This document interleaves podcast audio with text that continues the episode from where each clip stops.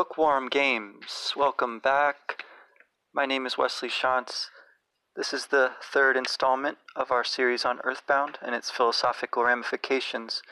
Episode 3 My Haunting Melody.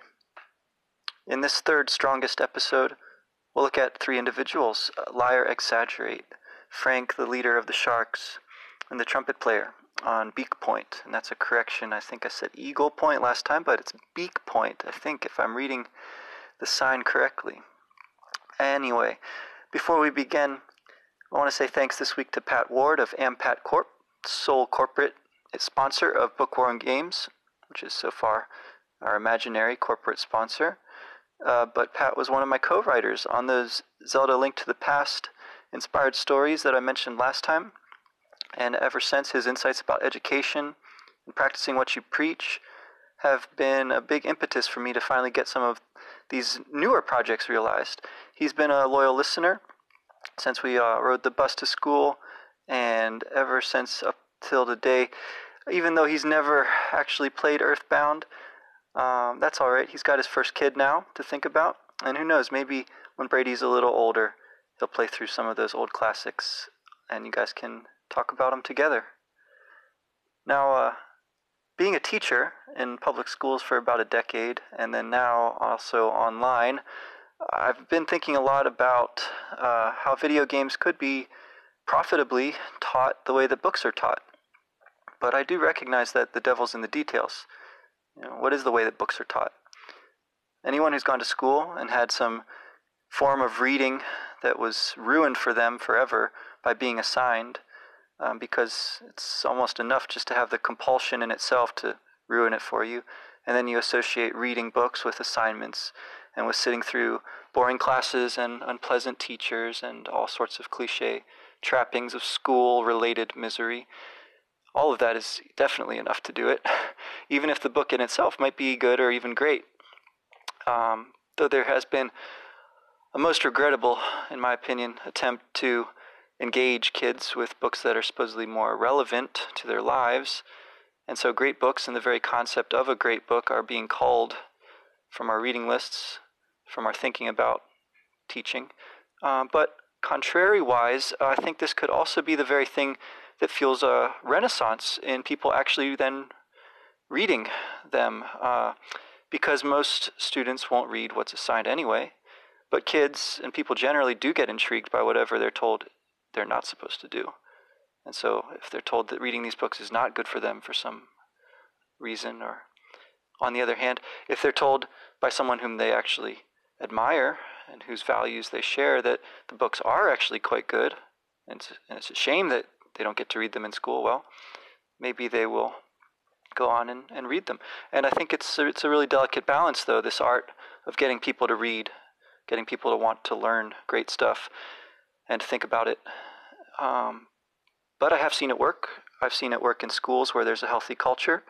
And uh, then by that kind of reverse psychology that we're describing, there's also the chance for it to happen in ones where there isn't a, a culture of reading. And it's certainly true for people who get free of school, that later on their interest in actually learning and not just uh, rebelling or doing the work for a grade or whatever it is can really be reborn. Um, and so I believe that there's a, an audience of people like this uh, out there, and I do hope that some of them are listening and that these words of encouragement do find their way to them in a good hour. I think, too, um, that like reading great books, playing games like Earthbound will speak for itself, as I've said. Uh, maybe the same ones, the same books, the same games, won't say quite the same things to everyone. But what schools could be are places for people to share whatever good they have been able to take from the books and the games.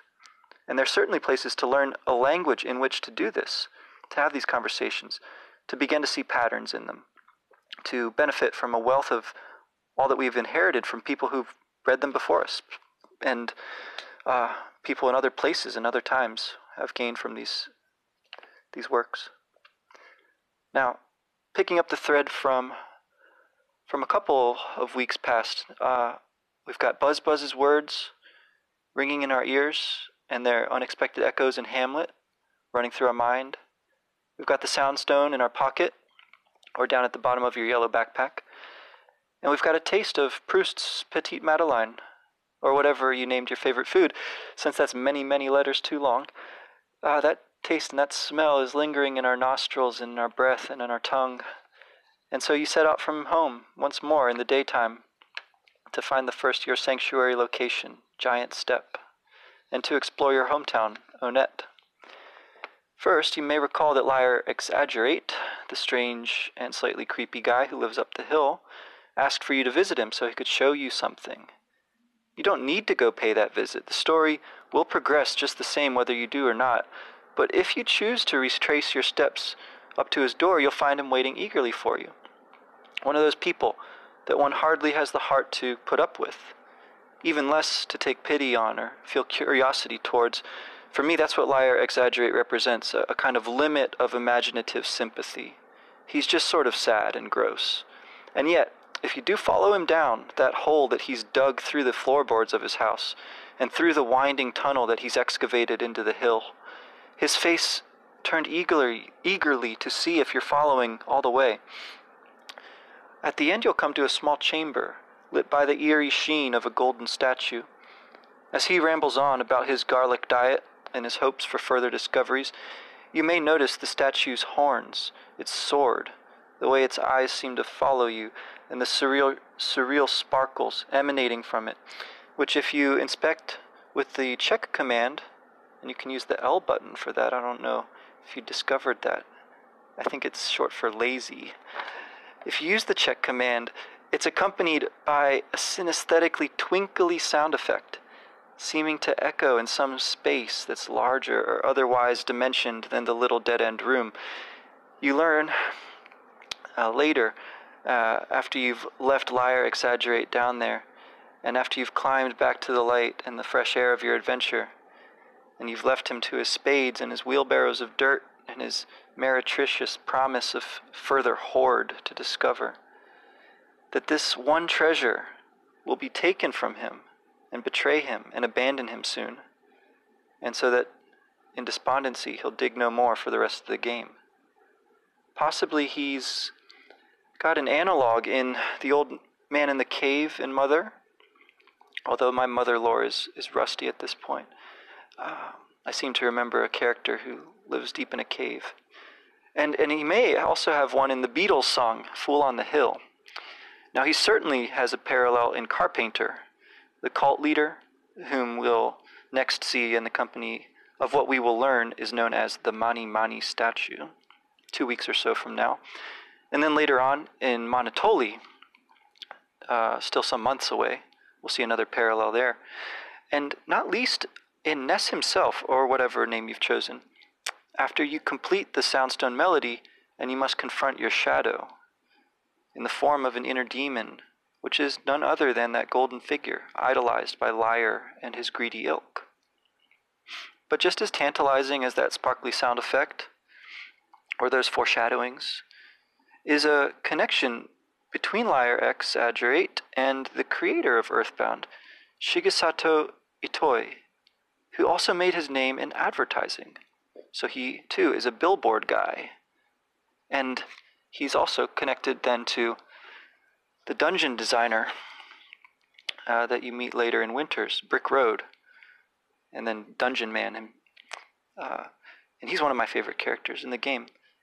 So, so for this week's commentary, um, and I believe for next week as well, I'm going to be availing myself of a few secondary sources for a change, um, as well as the primary ones, and uh, and and this comes in the form of a book called Legends of Localization.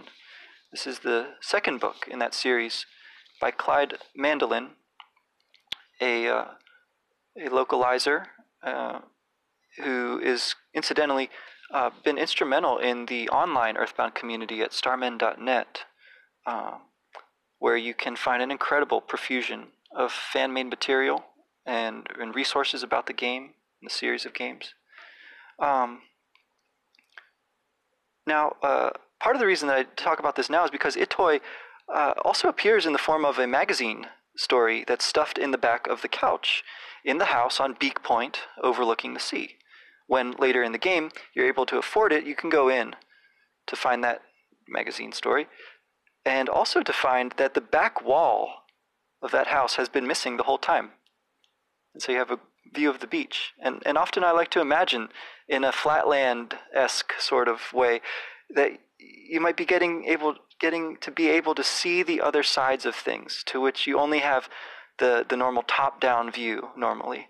Um, that you're able to explore what would it be like to explore the background through that broken wall and going onto the beach and uh, sort of the way that you get to, to pass through the hole in the back of the traveling entertainer shack uh, to access the caves leading up to Giant Step. And I especially like to imagine what it would be like to go on over the other side of the hill where the meteorite landed. And I wrote a story about that once, and I put it up on starmen.net somewhere. And I had uh, Picky as the as the protagonist of that story. Um, as the online community amply attests, there's there's many who've played the game who felt drawn to add just add onto it in that same kind of way, imaginatively. Now, uh, the story itself, that's Itoi's story uh, that you find in the couch, is about being pulled over for speeding and then trying to get out of the ticket by telling the cop that your wife is giving birth to a demon baby. So it's a kind of spoof on tabloids. Um, it's written apparently specifically for Earthbound. Um, and so uh, let me just turn to the, the Legends of Localization um, summary uh, uh, uh of who this guy is, who Shigesato Itoi is. Um, so you find this on page 50 of this lovely book. Um, it says here, heading, the, the Man Behind the Games. So I'm quoting Earthbound is known for its unconventional ideas and creative gameplay mechanics, yet the game wasn't designed by a normal game designer at all. The Mother series was created by Shigesato Itoi. Itoi has partic- participated in so many different professions throughout his career that it's hard to even begin to describe him. He's primarily known for his famous copywriting work. His catchy slogans and inventive marketing phrases rocketed him to the top of the industry during Japan's copywriting boom in the 1980s. Itoi's creative success led to a wealth of other opportunities, including, and there's a bullet point list, composing lyrics for hit musicians, writing articles for culture magazines, hosting educational television shows for children, acting in films with popular celebrities, holding annual fishing tournaments with popular comedians, co hosting radio programs, searching for legendary lost gold on national television, voice acting characters in popular animated films, starring in famous commercials, writing and compiling short stories, there you go, and localizing American children's books into Japanese. That's just the tip of the iceberg and doesn't even cover all the awards he's won in different industries. Basically, Shigesato Itoi has the knack for seeing things in interesting new ways, so it's no wonder that his game related side projects were filled with unique inventiveness too. Okay.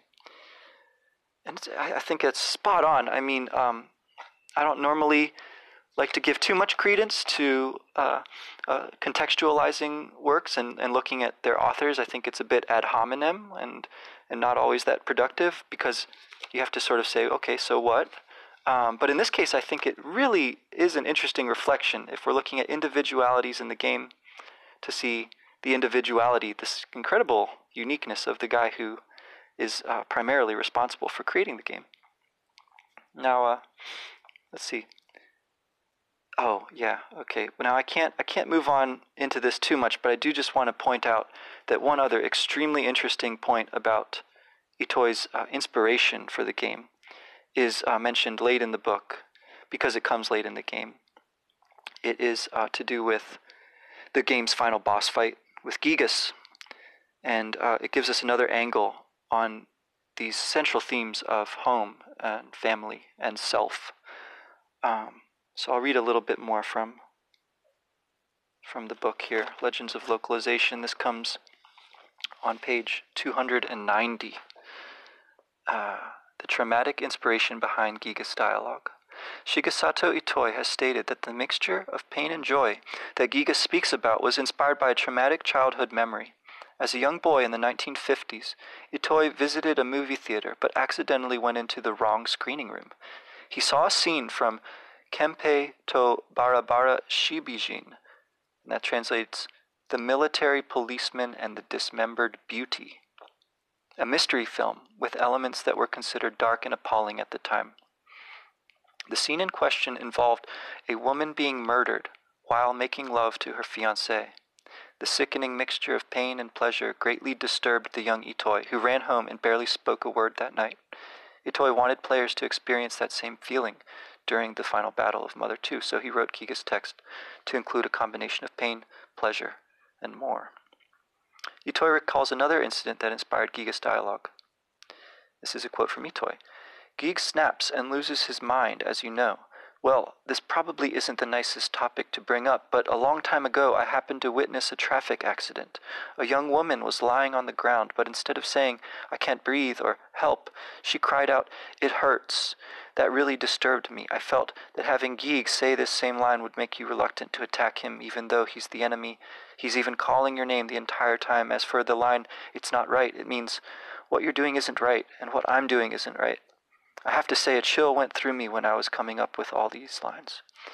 And its chill comes through me as I read them too. And, uh, and I don't want to get too into that because we've got to save it for when we get there. But I think it, again, it connects with the story, this funny, you know, story, this tabloid style story of, of speeding and using the excuse that your wife is giving birth, right? There's the motherhood, um, there's the, uh, the drive toward a goal, right? And and yet there's something kind of twisted about it. Um, and yeah, there's much more to say about that, but another time it'll have to be. And we're we're talking about this because we're on the seaside. Uh, we're at the seaside real estate with its uh, Easter egg. And out there on the point, accessible right from the start of the game, is the um, sound or sorry, the second. Uh, I've hard, hard time reading my own handwriting. it's the second of our triumvirate for today, the trumpet player. All right, so like any other townsperson, he walks in place, and he's always facing west, you know, the opposite of east. Unless he turns briefly to face you if you talk to him from some other direction. Now, talking, like checking the statue, you can do that with the L button if you want to play with one hand and drink or eat with your other hand, right? So if you talk to him, it'll trigger a sound, just like with the Mani Mani statue. Only this time, it's a recognizable melody. It's the opening of the second movement, Largo, from Dvorak's Ninth Symphony from the New World. and uh, now a bit of a digression on the word then. So both names, Largo and New World, uh, are actually descriptions, really. The one of how to play the music, right? It's a kind of tempo, Largo. And so thus it's read as part of the form of the music. And largo means slow, right? Long, literally. So you're pulling out the notes. Or if you like, you're, you're lingering over each one. And the melody itself somehow expresses longing, whether it's uh, because Dvorak was writing it in America when he was ex- inspired by some uh, musical ideas that he encountered here from Native Americans and from African American spirituals that's one thing that I've read about the piece, again, drawing on the illustrious secondary source Wikipedia and the, uh, and the notes that I've seen in, in some of the concerts that I've gone to where it's performed. Uh, they'll tell these kind of stories. Or, okay, here's the other option. Um, so, so either he's expressing in that sense the longing of the people in America, right? Those groups of people, their longing, their spiritual strivings, as W.E.B. Du Bois would say. Or it's out of Dvorak's own longing for his own homeland, which he is separated from. It's a musical motif, anyhow, which seems to be cognate uh, in many cultural traditions. I think it's called a pentatonic scale. I don't know enough about music to get too technical, but that's again what I've read. And, and it's a simple and moving melody, and it is in turn developed in the full symphony into something very complex and in something that is fairly, I think, one of the great compositions of, of that time and place, or of any time and place. Um, I, I, don't really have much more to say about that. Um, I feel that at a certain point, to describe music in words seems a little silly. It's maybe representing, you know, a kind of imaginative limit again, not of sympathy this time, but but of what I can put into words. At least for me, that's that's a limit. Um, speaking about great music. but but do listen to the piece. I would say that much if if you have the time, because it will take you on a journey that's well worth the taking. Um, so if it's a description of an American land and its peoples, as grasped by this um, visitor from the old world, then we're honored by the depiction. And and if it is a love letter of Dvorak's to his own homeland, then we can at least take credit for having caused the separation which gave rise to it. Um, but but most likely it is uh, it is both of these at once. And, and in a more abstract sense, it sort of conjures the very idea of homeland of, of uh, as a universal concept and something that's innate and that shines through uh, the particulars, just because of being the sort of beings that we humans are. And uh, and I think it's an interesting choice of a melody to put here for the trumpet player to uh, to play. Um, because of the way that it is largo. It cuts across the much more upbeat, allegro, uh, happy Onett theme, and, and it then reminds us of, uh, again, that underlying similarity between the notes where the, uh, the style and the, and the tempo have, have been changed, but, but the basic notes are, are essentially, to me, to my ear at least, they sound quite similar um, between the largo and those songs that we looked at last time, the songs in your home, the songs for your soundstone melodies. Um, and so I think, again, you could just take the further abstraction and say, well, by extension, there's a kind of similarity between all songs, insofar as they're all made up of a few notes, right? Uh, and the tones might shift a little bit, but but there's there's there's this universal, which is music, which you find in all times and places, subject, of course, to all sorts of subjective interpretations. Um, the same night, the same notes underlie all those songs, and and everything is in how they're arranged. And so, within that universality, there's an incredible wealth of particulars. Um, uh, now, I don't want to get too bogged down in this. Um, sometimes I worry that I sound uh, just really, really out there. Now, the same notes um, and how they're related. Ah, that's right. Because of because of the way that they're related, then that form, right, becomes indissoluble from their meaning, from their material, uh, and it's all bound up together uh, for us as listeners. So, so I think that's what part of what is meant by by the trumpeter calling it his haunting melody. He says, "My haunting melody." And now, um, being only the opening of the song too, uh, that first part of the largo especially parallels your first uh, sanctuary melody. When you're ready to pick it up soon, you'll see that it breaks off without a resolution really, and so it haunts in that sense too until you manage to reconnect it to the rest of that whole from which it has been taken, its context. And for the largo, that's in the reality of you as the player, which is interesting. Now, uh, I take this to be uh, part of Earthbound's, in, Earthbound's insistence on calling attention to itself as a game throughout, to remind you to integrate the experience of playing it within a much fuller, real life, right, outside the game, including the game. Um, before you either go on with your quest for the Soundstone, or, or you save the game and turn it off, however, there is one more stop that we're going to make here in town this time in the heart of Onett and not on its outskirts. And this time we encounter a clear foil for Ness himself, and not a kind of imaginative limit or extreme and sort of abstract things we've been talking about. Well, except in this sense, right? In this respect, um, Frank is a kind of limit because he's your first real challenge of the game. Uh, and it's at that limit, right, where you face such challenges where you uh, have the possibility of, of significant growth or a failure. Um, you can see Frank uh, with his red suit, his blonde mullet, and his angular shades strolling around the backyard of the arcade. And there's some sort of contraption there. I used to think that it looked like a doghouse. Anyway, it turns out to be a, a tank, a battle robot, Frankystein Mark II, that's crouching behind a tree. Now, of course, you can't just jump the fence as you could easily do in real life if you learned how at a young age, so as to avoid fiddling with those pesky latches on gates. And out of sheer exuberance, because maybe you saw an older friend do it once and you conceived the determination that you should be able to as well. Now, instead, you have to fight your way through the streets on the block that circumscribes the arcade and the coming soon Mach Pizza. That's a great location for it. And it's good for you that you do because without the experience you gain trouncing all his cronies, you would have little hope of overcoming fail proof Frank. Quite possibly, like me, you will even lose against a gang of sharks or under the withering attacks that Frank brandishes a knife at you one too many times. Um, but if this happens, don't despair. You can return after summoning all your courage and energy to try again. Or you can just reset the game to avoid losing half of any cash you had on you and all of your PP, psychic points. Losing, as anyone knows, is part of the game, and a good game teaches you how to deal with losing, how to learn from it, to reset, and then fix it.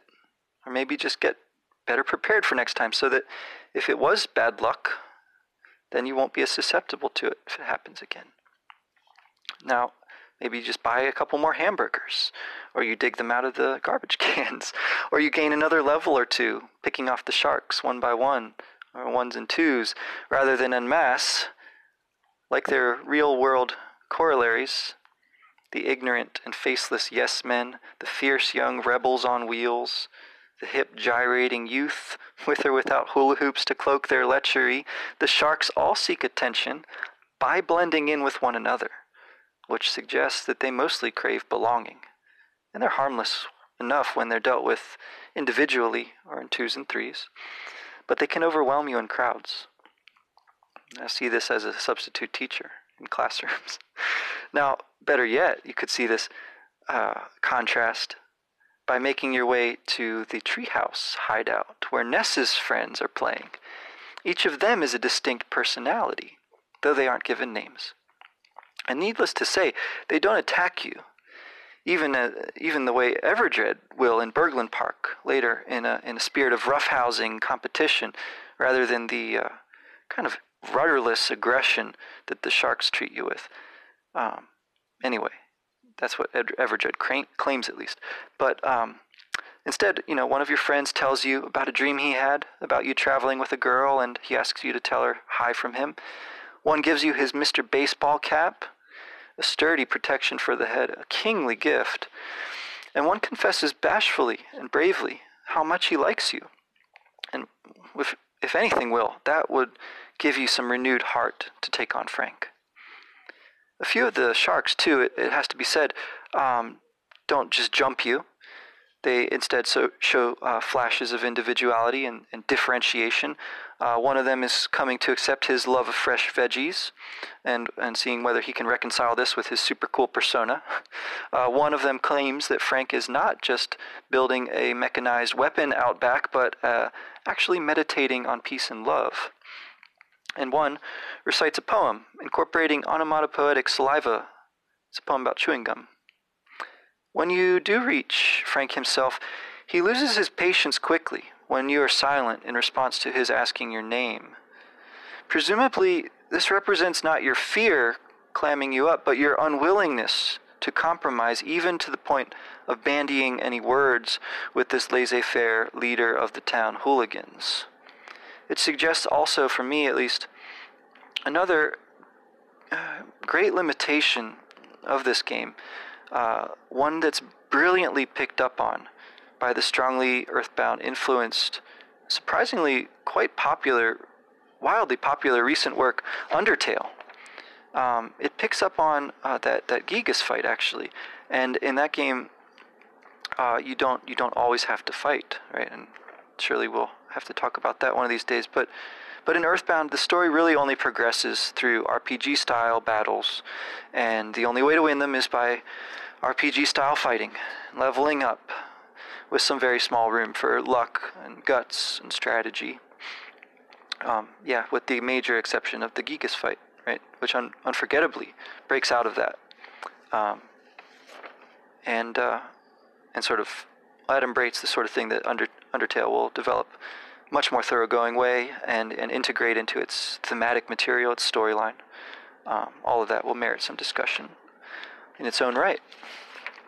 But that will be another time. All I can say now about uh, about this in Earthbound's defense is that, um, well, at least its violence is highly stylized, right?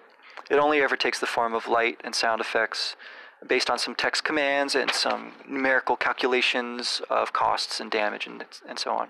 Um, and so, in this respect, again, I think you can take an abstract view. Then the fighting, uh, it represents, right, in a fairly straightforward way, the struggle, the pursuit of your goal, the obstacles and overcoming which make you more capable to deal with future obstacles. And so there's this accumulation of experience, and there's this this gradation of levels, these plateau after plateau uh, of, of further development, um, which are measurable, right? Measurable improvement, uh, which is a kind of upward spiral, and and uh, feeds on itself in a in a positive way, right? And and it unlocks right psychic powers, right? That's got to be symbolic for for new knowledge, new understanding, wisdom, right? You're not only, of course, responsible for dealing out damage either. Your your health scrolls down with each blow that you receive, and each choice that you make to attack leaves you open to being attacked in turn. And you never know when the smash will go against you. And it turns out it's fairly consistently when you're fighting the rowdy mouse denizens of Giant Step. Um, you suffer not physically, um, right? Not you as the player, but in sympathy with with Ness and his friends when they fall, and, and you certainly feel frustration if you're knocked out and you have to restart. Or you might even quit, which is galling. Um, and it must be said, you suffer a certain amount of tedium too, because um, you know you got to fight all these battles and level up and all that good stuff. Though Earthbound addresses this to to an extent in a few novel ways, um, not only with the auto fight command, so you can just kind of zone out during battles, read something else if you want, um, but as the friendly mole explains, if you sneak up behind enemies, you can surprise them, and frequently, if they're caught on their own, you can win without a fight. So, in this respect, we get a glimpse of an ideal toward which you strive, another kind of limit. The ideal being victory, of course. And it's not effortless exactly, but in a way it is, in, in some ultimate sense, which is at times actualized in these glimpses you get. It's what's called, uh, Taoism, I think, Wu Wei, action without action. You could call it you know, Western, you know, Judeo Christian terms, grace, perhaps so that all of your sufferings, all this stylized, symbolic violence, is for some purpose. And it's not just that your might makes your right, but that you must make the sacrifice of, of hurting as well as being hurt in order to get to a place of peace, which actually means something. And so there's this mixture of pleasure and pain, and maybe it's not all that pleasant, but there is, you know, something about that which, which is part of the rules of the game, however you conceive of that. And uh, one last thing I'd say there too is that defeating enemies, it's always you, they're defeated, or, or if it's an animal, usually they're tamed, right? You're not you're not actually killing things in this game. Um, as we touched on uh, in in the end of the last episode, sorry if I was rambling a bit there too, but but there's this obsession with violence and of strength uh, that's dramatized in all these games from that from that time, and I guess most video games, honestly, which seems to me to be a response to the violence of the 20th century, just as much as it's aligned with myths of monster slaying heroes. Um, so, for a proud country like Japan to have been not only defeated but devastated and exposed to the unimaginable catastrophe of nuclear annihilation, and then to put itself back together in close cooperation with the former enemy, the United States, and with all the vast shifts to the economy and the culture and the society that goes with that transformation, the portrayal of these three solitary individuals, and then of Eagleland, Onett as a whole, uh, it begins for me to brim with significance. You've got Lier X. Agerate, who highlights the loneliness, the temptation to, to dig inward, when all that's there to be found is a specious refuge and specious strength and gilded resentment and delusions of grandeur. He's like Dostoevsky's Underground Man or Richard Wright's Invisible Man. No, not Richard Wright, sorry, Ralph Ellison's Invisible Man. No, Frank, on the other hand, seems to have the, the right idea. Going to Giant Step, as we're told by one of the townspeople, and, and trying to meditate. We'll give him the benefit of the doubt, trying to meditate on peace and love. But the, the place doesn't speak to him. And uh, just as you refuse to speak to him, for he's surrounded himself with these flunkies that are given over to their basest desires, rather than to surround himself with true friends like yours who play in the treehouse. He relies on his own strength, and when that fails, he relies on that of his contraption. But it's only after failure that he begins to see where he where he went wrong, what he was missing, that which Ness alone and his friends, when you meet them, possess, apparently. None of the foes do. And that's, of course, the capacity to grow stronger, which they have apparently limitless potential. And to Frank's credit, he realizes this. And if you visit him then after uh, after his defeat, he'll, uh, he'll offer the same effect of recovery as you get from visiting home. So the arcade is once more made safe for everyone, and not just those who wear the right outfit and project the right persona. Um, the image of people gathered together to play, yet each separate on his or her own arcade game, is so interesting symbolically as to almost, but not quite, make up for the fact that the games are not actually playable. Uh, but again, perhaps this should indicate Ness's purity, the kind of strength that he is after, right? So he's not going to waste his time playing video games. Well, anyway, we'll look at that more and all the social and political and economic dimensions of Onett and Eagleland next time. Uh, the last of our three individuals, just to keep recapping here. Last of our three individuals from this time, the trumpet player on the point overlooking the sea, calls himself the happiest man in the world, It plays a haunting melody. My haunting melody, he calls it, having made it his own the way you make your sanctuary your own. And then sharing that insight with anyone in town who can hear it. He is sharing that inspiration with the whole town. Just as you go out to save the whole world, and then you, sh- you, you share in the earth's power which it has lent to you to use as your own. Um, the trumpet player is, this is kind of interesting, the westernmost figure in the town, which is itself most representative of the conquering Western culture, right? He plays a song from another reality, from our own. And it harkens back to another homeland, Dvorak's Bohemia. And yet, and facing west and looking over the ocean, he's in fact oriented towards the Far East, right? The homeland of the game developers who are irrevocably permeated with the same globalizing forces which allow us in our living rooms in the United States to play this work that was created in Japan. As if that weren't enough, I'll just note in passing the two illusions made by the giant step right? The footprint of some incredibly powerful yet apparently absent being. He was heading up over the mountain to judge by his footprint there. And it seems uh, heading to that inaccessible other side. So the Giant Steps, uh, that name is a is a jazz album of John Coltrane, and uh, you know for music, uh, artists like Coltrane are, are something of what Proust was for literature and Proust's you know followers in the 20th century.